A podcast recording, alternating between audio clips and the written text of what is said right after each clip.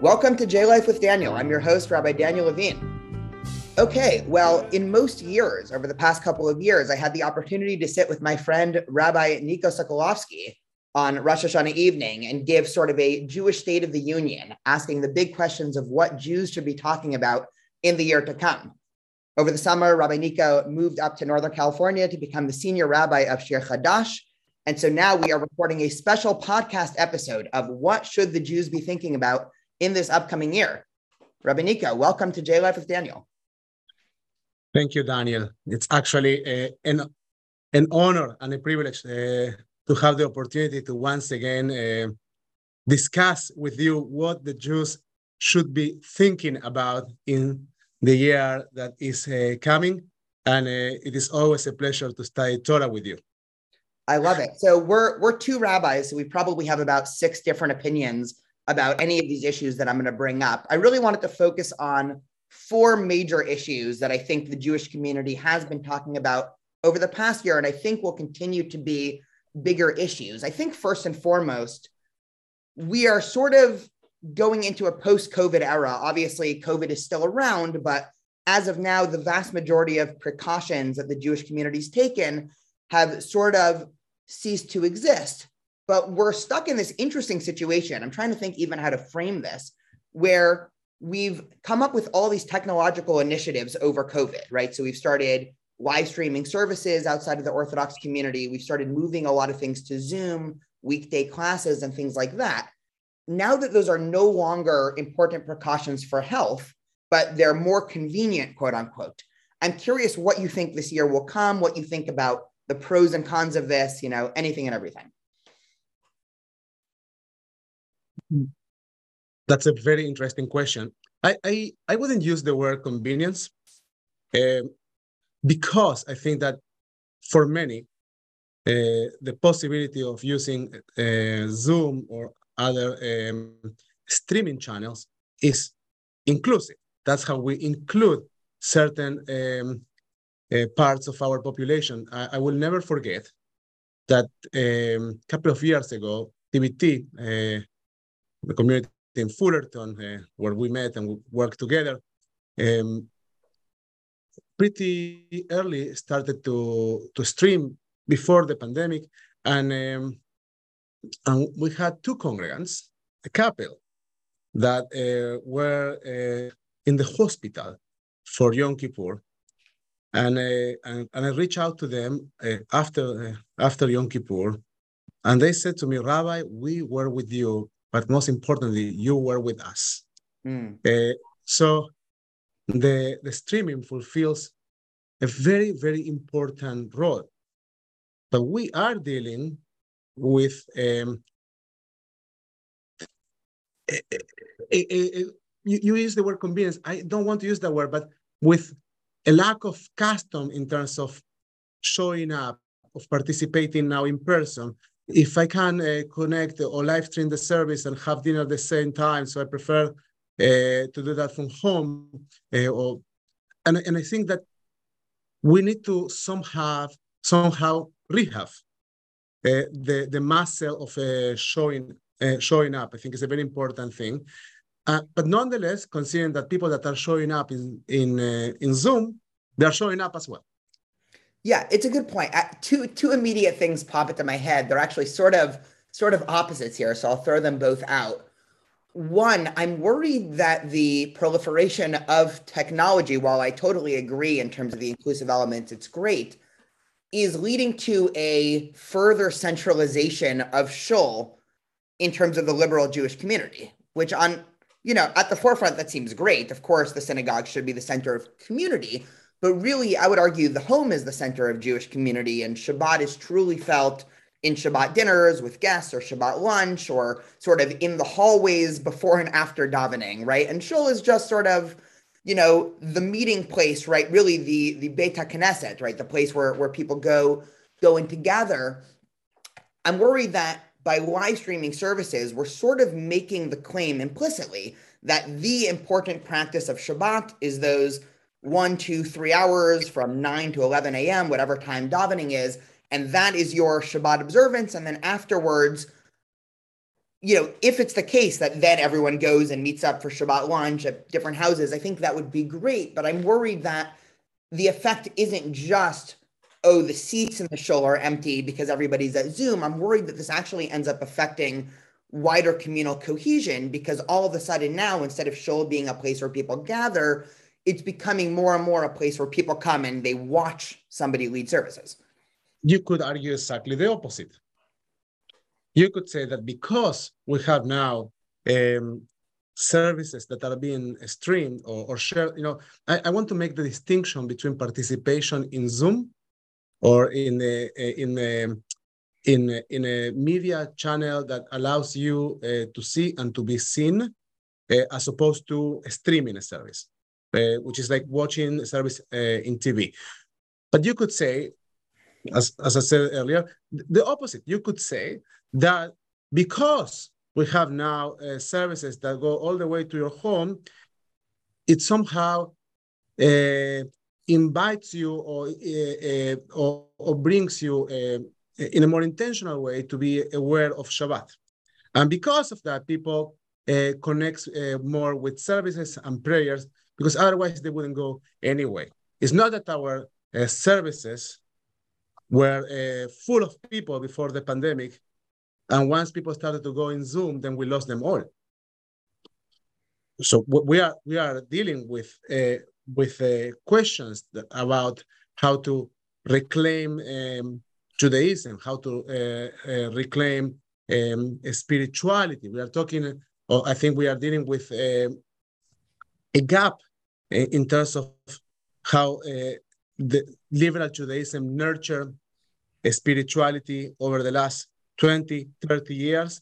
Uh, and what we are seeing today, which is this, this gap that we are not sure how to fill. And sometimes we tend to think that by facilitating more, by making things more simple, um, we are going to uh, to breach it. And I tend to disagree uh, with that idea. I think that when we try to make things simpler or, or, or, or easier from this perspective. And I'm not talking about accessibility, talking about uh, um, over facilitating and then simplifying to a level that it feels uh, unimportant or irrelevant or unauthentic. Um, so I, I think that th that that's that's one of the biggest problems that we are dealing with, and and the challenge is to to to reclaim uh, uh, Judaism as uh, as a compelling uh, practice, as, I, as, a compelling I, I totally agree with that analysis, with the caveat of I think what what we need to be thinking about this coming year, and this gets me to I think one of the most important things that the liberal Jewish community could do now is double down on efforts to cultivate a what I'll call a a community that has Shabbat lunch together. And what I mean by that is you know, however people connect in terms of shul, whether it's Zoom, not Zoom, even not going to shul, you know, that's that's fine. Obviously, I want I want people to go to shul. I, I'll just make that clear. But but I'm becoming more and more convinced that the most important element of a community and continuity and really experiencing Shabbat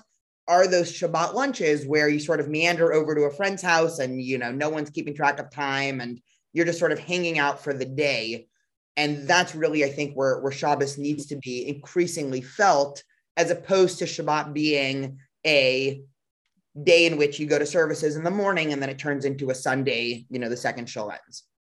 Well, if you go to services in the morning, like we are, because the, the, the challenge that we are dealing with is not that that people are choosing a Zoom or live streaming or showing up to shul. But what we are dealing with is that Shabbat became an important uh, for many uh, uh, Jewish families, but also for many Jewish communities, for for keilot, for congregations, and uh, and I think that in an organizational level, uh, communities, uh, synagogue shuls, they need to claim Shabbat as the central square of our town.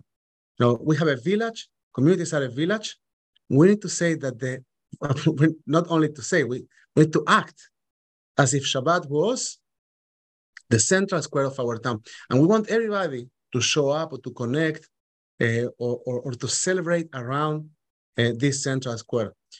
Uh, in, a, in a time in which we feel at once so connected by social media, but also so dispersed.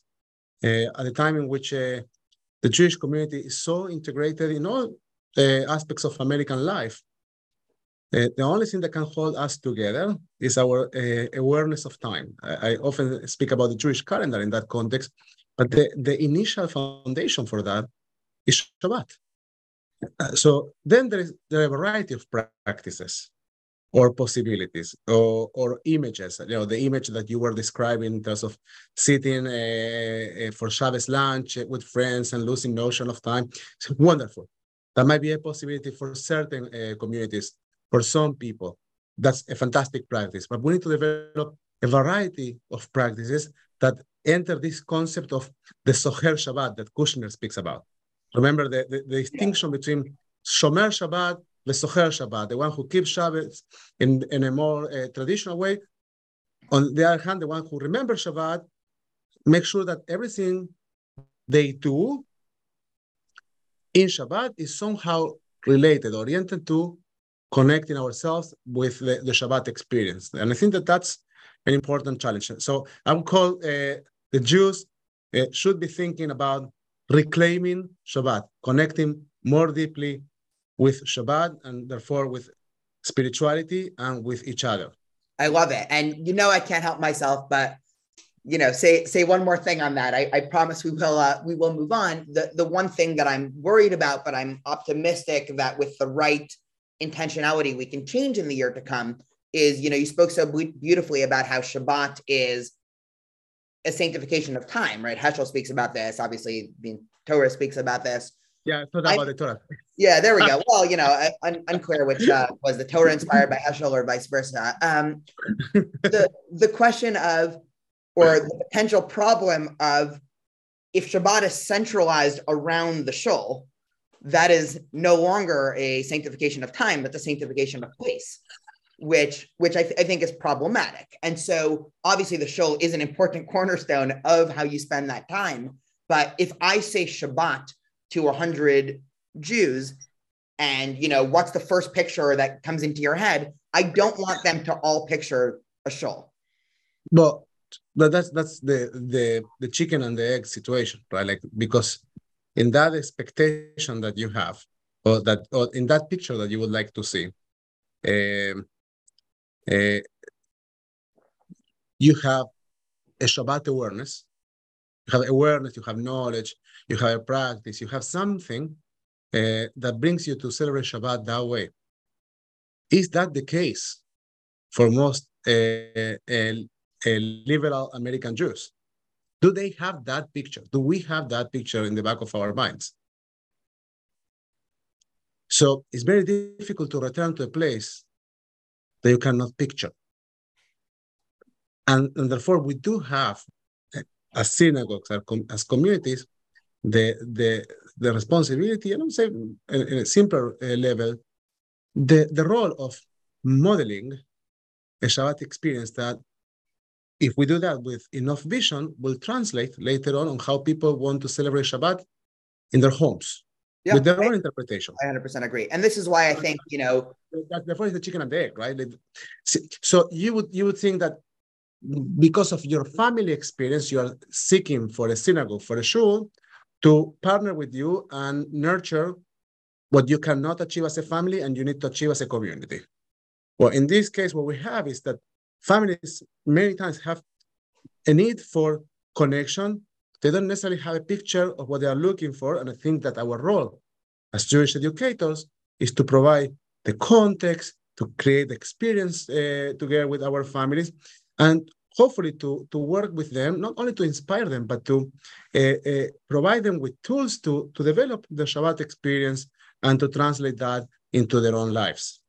100% and i will I'll, I'll, I'll give you the last word on this um, one because i want to move on too i know we can talk about this forever just one one note for listeners i did give a four part lecture series over the summer about specifically this idea of shabbat if anybody wants it feel free to get in touch um, so let's let's move to something a little bit easier um, than Shabbat and post COVID, um, which is Israeli politics. So we're um, we are at an interesting time. I mean, it seems like we're always at an interesting time. I you know who knows whether or not the government will happen in Israel now. There's we're coming up on a new election. There, there's an interesting trend that's happening. I mean, not that it's necessarily new, but I think it will continue to be talked about in the year to come where we have a situation where the Israeli government is becoming increasingly right wing, right? This isn't something new. This has been happening for 10, 20 years, both in terms of politics, also in terms of religion, right? A lot of things that run of the mill liberal American Jews, you know, aren't aren't so much in favor. Um, at the same time, left wing attacks in the West against Jews and anti Semitic forms of anti Zionism are also getting worse. And so this has just led to so much confusion.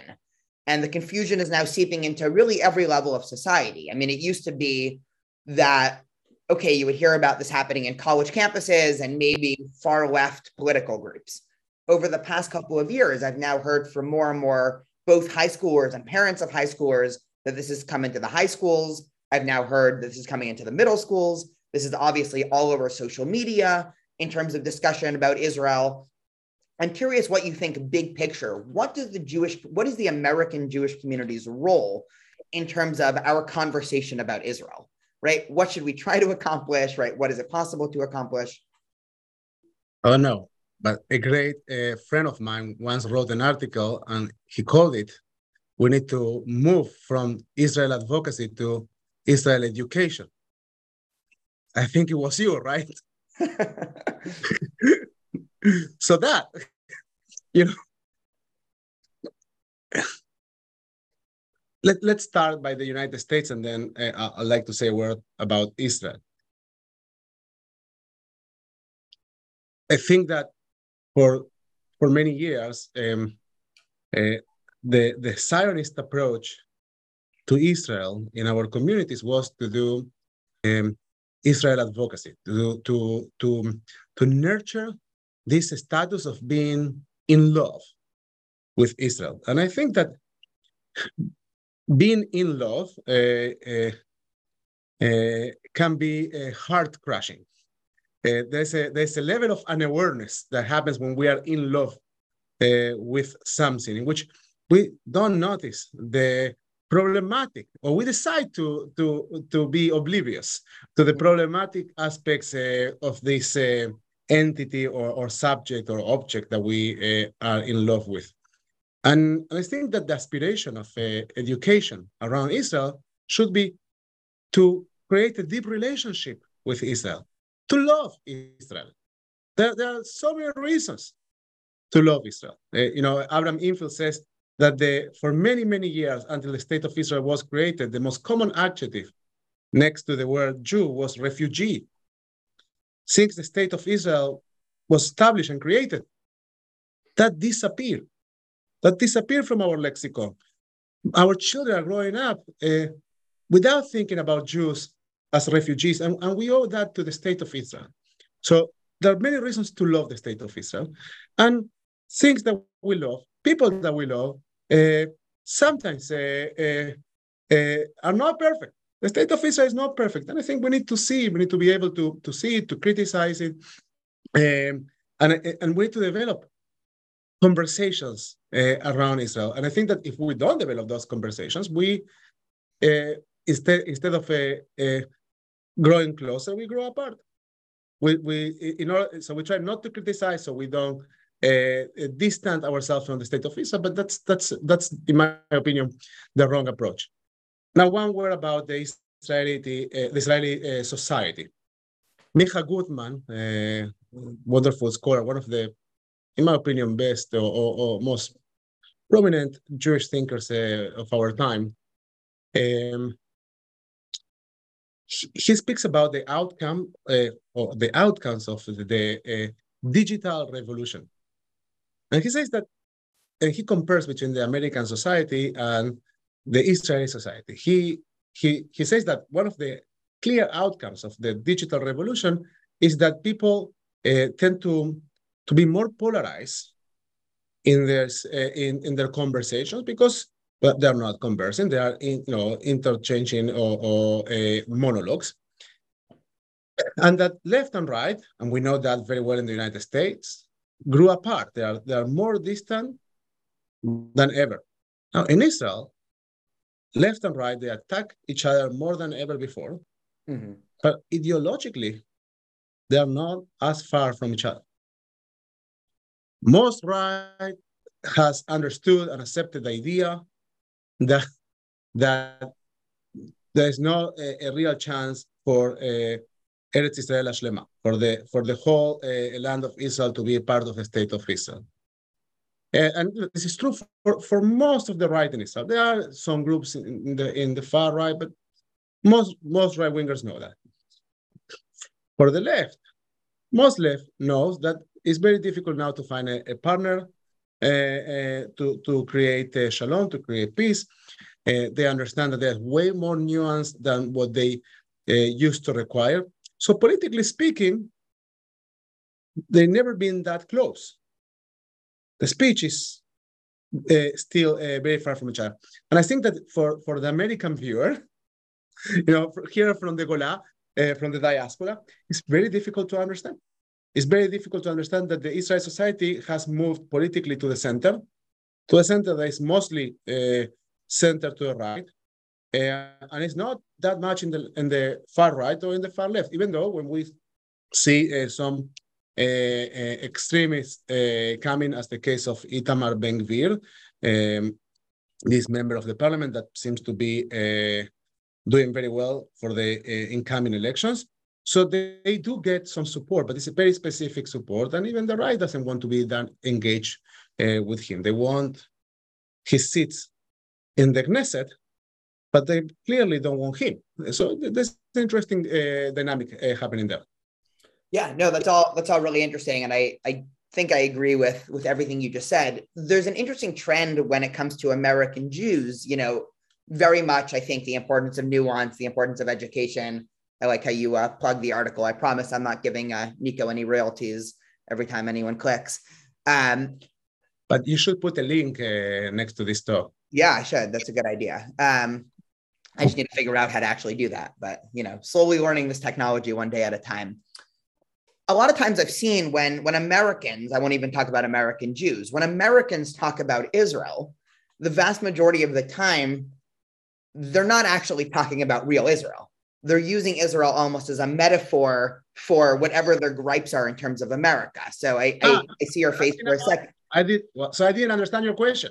No, no, no. You you you answered you answered the first part of the question. This is sort of, you know, moving along a little bit because I I see this firsthand, you know, both in American political discourse and on campus, where you have the far left attack against Israel some of it is, you know, we can debate the extent to which it's rooted in actual fact on the ground. A lot of it is obviously just a mirror of American political discourse that they're just using Israel as sort of, I don't want to say a scapegoat, but a metaphor. And I think in the no, yeah, go for it. So, uh, so, so let, let me just. I, I feel very strong about this. Uh, so uh, let me intersect you for one second. The in, in the left, the problem that we have right now is that Americans in, in the far left, I would say, they see Israel through the lens of historical conflicts and struggles in the United States. And so they judge uh, the interaction uh, uh, between Israelis and Palestinians through the lens of slavery in in the United States, or and and and and and then then Israel becomes a white supremacist, and, and so we, we get all these uh, uh, out of context uh, definitions, and I think that what they what what it shows is the lack of nuance in those that are accusing. Like the, the, the, this idea that if this lens work for America, they should work for everyone else. And I think that's so problematic, so problematic. Uh, and sorry, know, I, I, I, I, appreciate the interruption because that's that's actually where I was going. I think you said it a lot a lot stronger than than I did. I think there's also some element happening in sort of the wider American pro-Israel community, not not to the same extent of being mirrored through an American lens, but the way that a lot of people relate to Israel, you know, the, the famous example is the, the Leon Uris Exodus book that was published in the 1950s of sort of Israel being this fairy land. And, you know, most American Jewish experience of Israel is on a birthright or equivalent trip. And, you know, I, I love birthright. I'll be leading a trip in a couple months. So nothing against birthright. But a lot of the way that we relate to Israel also in the American Jewish community is this sort of fairy tale, almost like this almost like a Jewish holiday, right? Like we have Pesach when God took us out of Egypt and we went wandered through the desert into Israel, and then we have 48 and 67 when you know we won these these heroic wars. And again, there's a failing to to deal with a lot of the nuance of politics because the way that we're relating to Israel is almost as a deeply Jewish value, which is great. But I think that that then clouds some of the ability to actually come in and say, okay, well, the state of Israel, not the land of Israel, the state of Israel is a political entity. It's a political entity with, you know, pluses and minuses, just like all political entities. And oftentimes, whenever criticism of that political entity comes to the forefront, a lot of people feel personally attacked because, wait, this is my story. This is my Jewishness. Whereas the reality is, yes to everything you said in terms of Israel is, of course, a crucial part of Jewish identity, all of that. And also, because the state of Israel is a political entity, that should be able to be discussed, criticized, condemned whenever they do something that's that's worthy of that. And there should be no contradiction there, even though for a lot of people it does feel like there is. Uh, right, yeah, rightfully so. In terms of uh, being able to criticize uh, the state of Israel, you know, I think that um, one of the things that we have dealt with quite a bit lately is this idea of categorizing Israel as an apartheid state. Um, that's also so problematic, is to bring a, um, a, a, def a definition of a category that existed uh, uh, in a different time, in a very different place, in very different circumstances, and to say, we're going to use this very strong concept mm-hmm. to categorize something that we struggle with right now, even though if it that uh, obligates us to change the definition of that concept, which the uh, amnesty did, uh, and uh, in order just to just to tag on people's minds uh, this terrible uh, idea and connect that with how the interactions between Israelis and Palestinians go. The problem, or First, the problem with that is that it's a fallacy, it's false. But the, the second problem with that is that when you say that Israel is an apartheid state, what you are saying is that Israel has no right to be. You, you are not criticizing the state of Israel. You are saying that the state, the, state, the state of Israel is a system that has no right to exist because, let's be honest, apartheid states they shouldn't they shouldn't exist. Mm-hmm. So when you come and say that, you are in, in a way denying the existence of the state of Israel. And I and I and I believe that for some people that's a that's a claim that comes out of um, a, a, a lack of awareness. Mm-hmm. Um, but for some people, I think it's a very uh, clear uh, agenda uh, to the legitima, the G, delegitimize, oh, delegitimize the state of Israel. Yeah, 100%. And just to plug a past podcast, I did a whole episode on Israel and the double standard after one of the recent reports about calling Israel an apartheid state came out. So people are curious for a lot more conversation about that. Um, I think it was literally called Israel and the double standard. Um, so I guess moving moving yeah, there we go. M- moving from uh, one political mess to another, let's let's come back to America for a moment. Um, me and you, I think this was already two two and a half years ago, did a um, did a class series on the idea of civil debate in Judaism and how that might be able to be fomented and fostered into wider American society.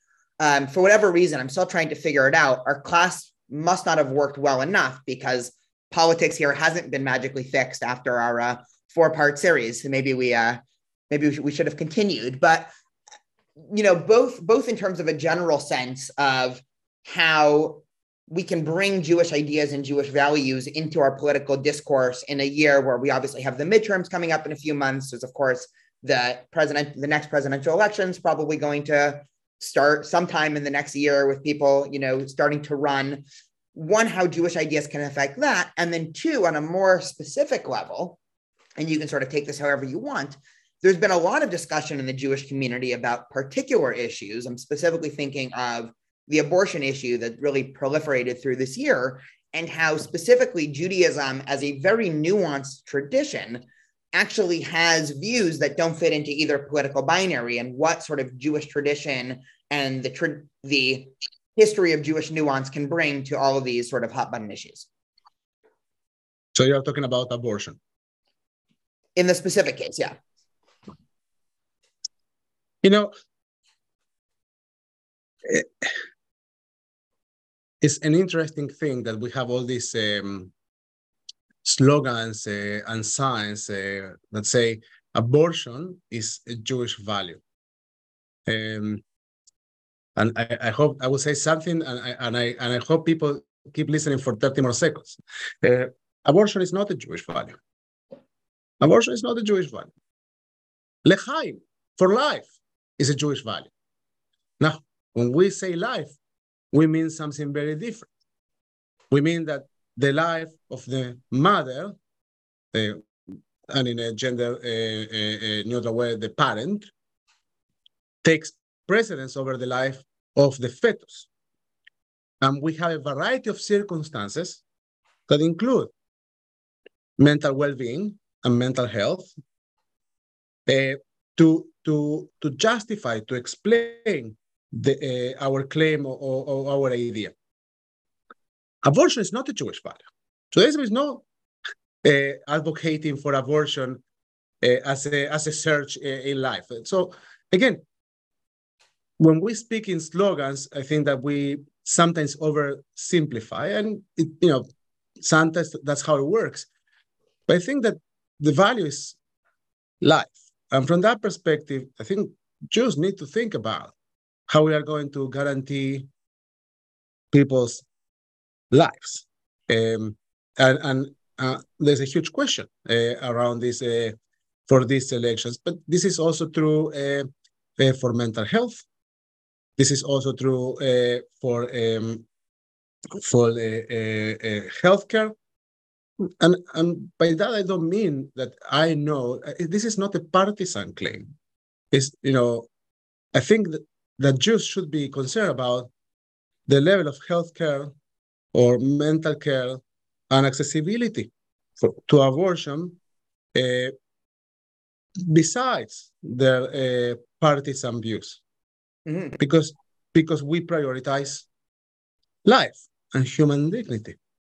And yes, from that perspective, then we have uh, distinctions when a life uh, begins, and that, uh, of course, in the context of abortion, gives to most uh, uh, Jewish communities and thinkers and streams a clear line in terms of what we support and what we don't. Yeah, I, I totally agree. And I really like that idea that we have to be wary about using Judaism as sort of a political spade. And, you know, it obviously happens on, on both sides of the aisle there, you know, from a more almost epistemological sense, I'll use a fancy word there.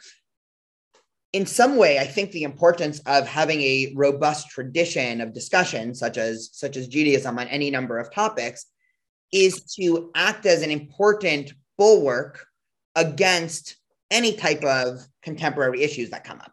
So that's not to say that every time a new issue comes up, let's defer to Jewish tradition. But I think part of the value of studying Jewish tradition is we're bringing 3,000 years of debate into our consideration on any contemporary topic.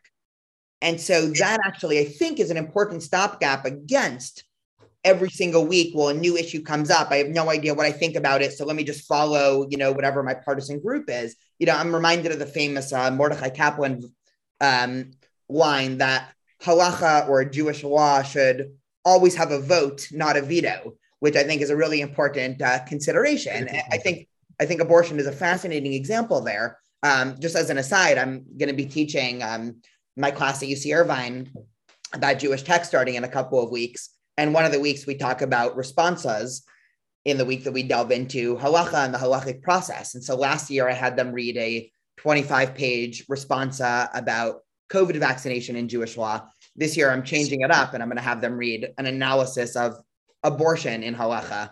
And I'm really, it's the week I'm probably most excited about because I think it'll break probably every single stereotype one could have about religion and abortion and Judaism and all that. Well, interesting. Uh, uh, in that, I think it's it's kind of more than interesting. It's it's fascinating how we work because basically what you are describing is the nuance, like how things happen in conversation and we understand certain concepts as the outcome of a, a, an ongoing conversation. And the voices of the present, they're very important uh, in, in, in the, in the uh, nuance that we are trying to find for that conversation because we have our circumstances, we have uh, the, a variety of motivations because we live in a different society, right? I always like to say in the context of a Shabbat, לעשות את השבת לדורותם ברית עולם, to make a Shabbos, to make this sacred value uh, uh, for your generation an eternal covenant, right? Like, and, and this is true for other Jewish laws and for other Jewish ideas. Right? So we are we are thinking here for what does it mean to to be seekers and protectors of life, and and in, in that context, in my in my opinion, is to have, uh, of course, to uh, to have a constitutional right uh, uh, uh, for abortion and over your body. Um, but we often kill the nuance, which is the foundation of our strength in the simplification of a slogan. And, and I really want to emphasize this. You know, we kill the nuance, which is the foundation of our strength, in the simplification for a slogan.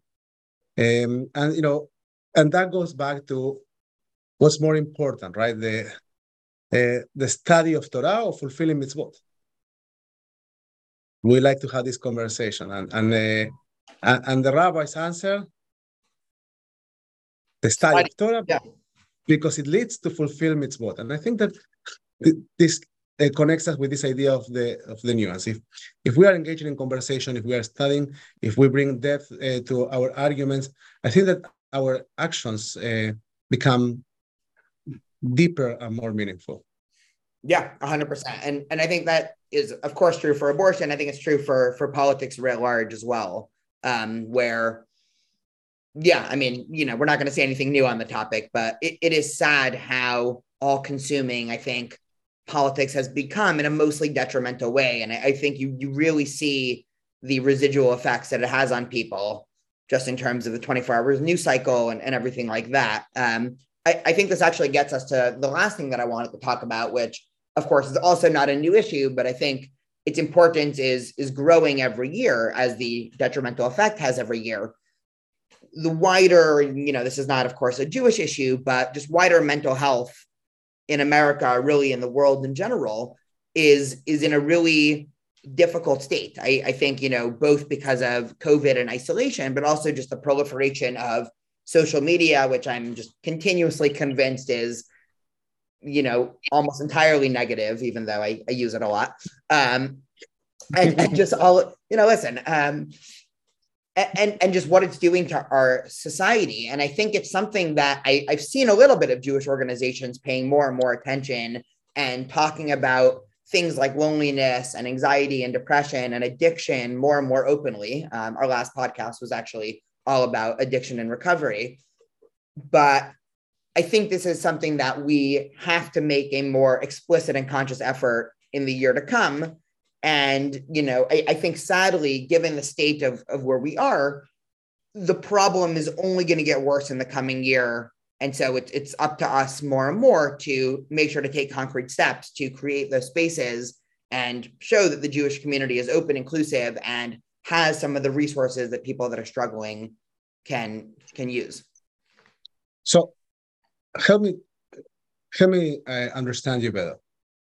Uh, are we talking about social media or we are talking about a, a, mental uh, health crisis or both? I, at, at this point, I'm I'm honestly not sure those two things can be can be disconnected super neatly. I mean, obviously, mental health issues did exist pre social media, right? I don't think social media is just the devil itself that came and started infecting everybody, but just there's more and more research coming out, especially as people are spending more and more time on social media, that it is a huge part, I think, of a growing mental health crisis. Especially, I mean, this, you know, the younger you are, I think the worse this affects you. Sure. And and, and so at this point, I, I think, I think honestly, part of a mature and honestly part of a reasonable education system whether this is you know wider american education or jewish education is responsible use of social media. Meaning I, I you know i think all hebrew schools should have classes about judaism and social media and what does it mean to be jewish on social media? Not just in the sense where if i disagree with your politics i write nico you're an idiot you know exclamation point all caps. But actually what does it mean for how we want to be intentional with our time? How do we want to spend our time? What does it mean to have a relationship with others? You know who all of that. So that's is interesting because you are taking this to uh, to the place of how we interact with each other. And i think that the and i think that that's certainly one of the challenges the the the, the challenge related to social media that is uh, most concerning to me is this uh, this search for um, for approval, like uh, how many likes I got, how how many views uh, we got, right? Um, when you are talking about um, something that you are trying to sell, um, you know, a podcast or, or, something that you want to have exposure for, but that makes lots of sense. The problem is that Listen, Nico, it, the, the the the want for likes is bad, except for when we do it right? When when, when, when, we post it, it's noble. We have no ulterior motives, you know. Yeah, correct. exactly. But but, uh, but you know, uh, Jonathan Haidt speaks about that quite a bit in the Coddling of the American Society. The, this idea that you know social media is uh, one of the um, uh, uh, Eh, eh, main uh, sources for um, teenagers, adolescents, adolescents depression, because part what is happening, what is happening there is that we are that they post their picture, and now it's not you know it switched over the last 10 years. Uh, it, it, was it's not anymore about your friends seeing a picture of you at some point. It's about how many people are liking that picture. Uh, what are the comments that you are receiving? And I think that to be in a in a status of uh, uh constantly seeking for you know approval you know in facebook you can put your status right so the, the, the constant status for facebook and social media in general is seeking for approval mm-hmm. seeking for support seeking to make waves um, and i think that jewishly speaking what we need to do with our children uh, and uh, with ourselves to some extent is to help them and teach them how to rethink social media. Social media is here and and it'll stay.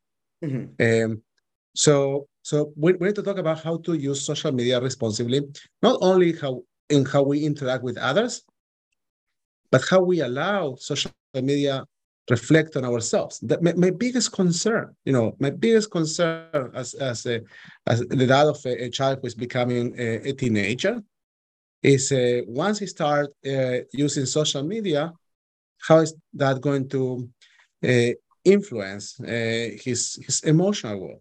Because we have seen uh, cases of children that crash over lack of uh, support or approval or, or, because they were bullied uh, in, in social media.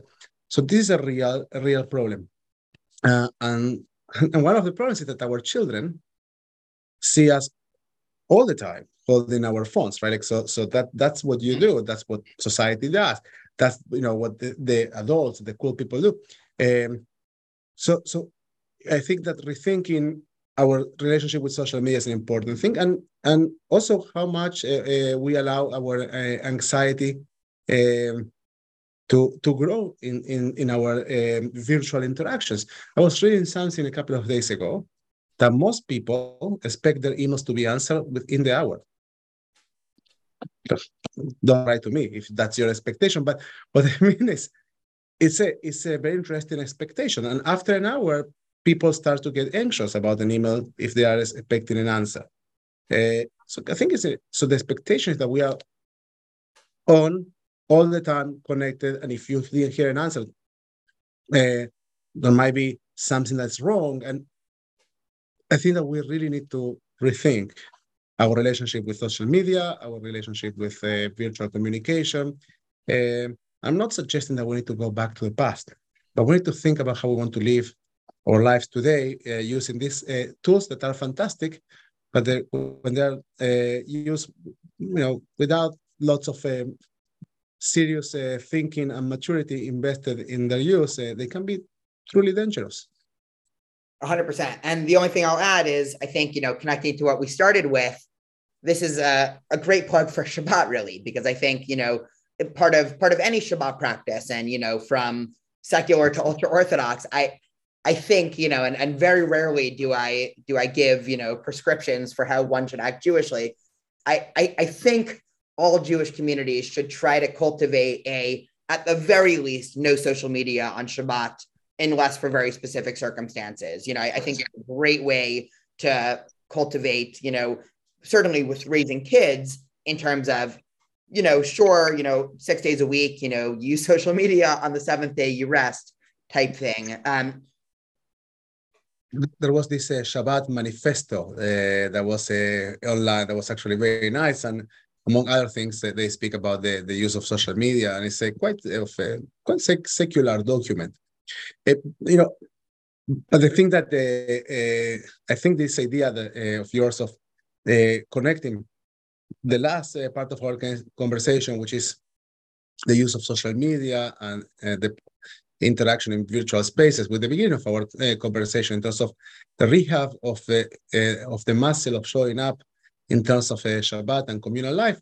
It, it reminds me of this concept in Pirkei Avot, Al tifrosh min no, uh, don't leave the public. Don't don't and don't leave the communal life. Uh, this this and there's an interesting question around that. Uh, around rabbis ask, is that even possible for you to live the the, the life to to to abandon the the public life? And so and there are different opinions in terms of what's possible or not. But I would like to think that no, you can't actually disconnect yourself, uh, abandon the life of a community. We need to be in community. And I think that it's important to, to choose and to be mindful of how we want to be in community. It is true about showing up in Shabbat. It is true about doing the Shabbos lunch. And it is true about how we want to interact um, in social media and with people that hold different ideas. Uh, in, in the in the political uh, spectrum. Yeah, I, I love that, and I think you know just just to summarize everything. In the coming year, Jews should be thinking about, and Jewish communities should be thinking about being more intentional about everything, right? I, I, I think you know the, the the really the the imperative is to not fall into to routine patterns and doing things just because oh that's how wider society is going or that's what we always do or you know, this is sort of the flow, but actually consciously reflecting on every new thing that comes up. What do we think of this? How should we tackle this? You know, how do we bring bring nuance in there to it? Um, anything else? You know, what what other questions, issues, topics? You know, we have two or three minutes left, but you know, any any parting words before this uh, Jewish New Year here? So, so you think that uh, Jews should be thinking about intentionality uh, and I will say that Jews should be thinking about community. Community, how to be a, a part of the community, how to be intentional about uh, building a community and holding on to community, and also about what are the communities they want to be a part of. Just like uh, in the context of social media, an important thing. And once you identify your community and you feel deeply connected to your community, maybe you don't need to seek approval for everyone from everyone. You don't need a hundred likes on Facebook. You just need to to like those that are around you, or even when you disagree with them, uh, and for them to like you to some extent. I think that that's an important thing. Um, an important thing to keep in mind. We need to be intentional about building community. Amen. Well, Rabbi Nico, thank you so much. This was so much fun. Yes, as always. And uh, I want to acknowledge that I have some bias. Uh, I haven't argued with you uh, too strongly because I love you. Uh, so. we'll, we'll have to do another podcast sometime, maybe after the game, where we just, you know, the five issues we disagree about the most, and we can have a six-hour podcast, and you know, no one will listen to it except for us. I, I, would call I would call it the, the five issues in which Daniel is wrong. there we go. I love it. Well, Shana Tova, thank you so much. This was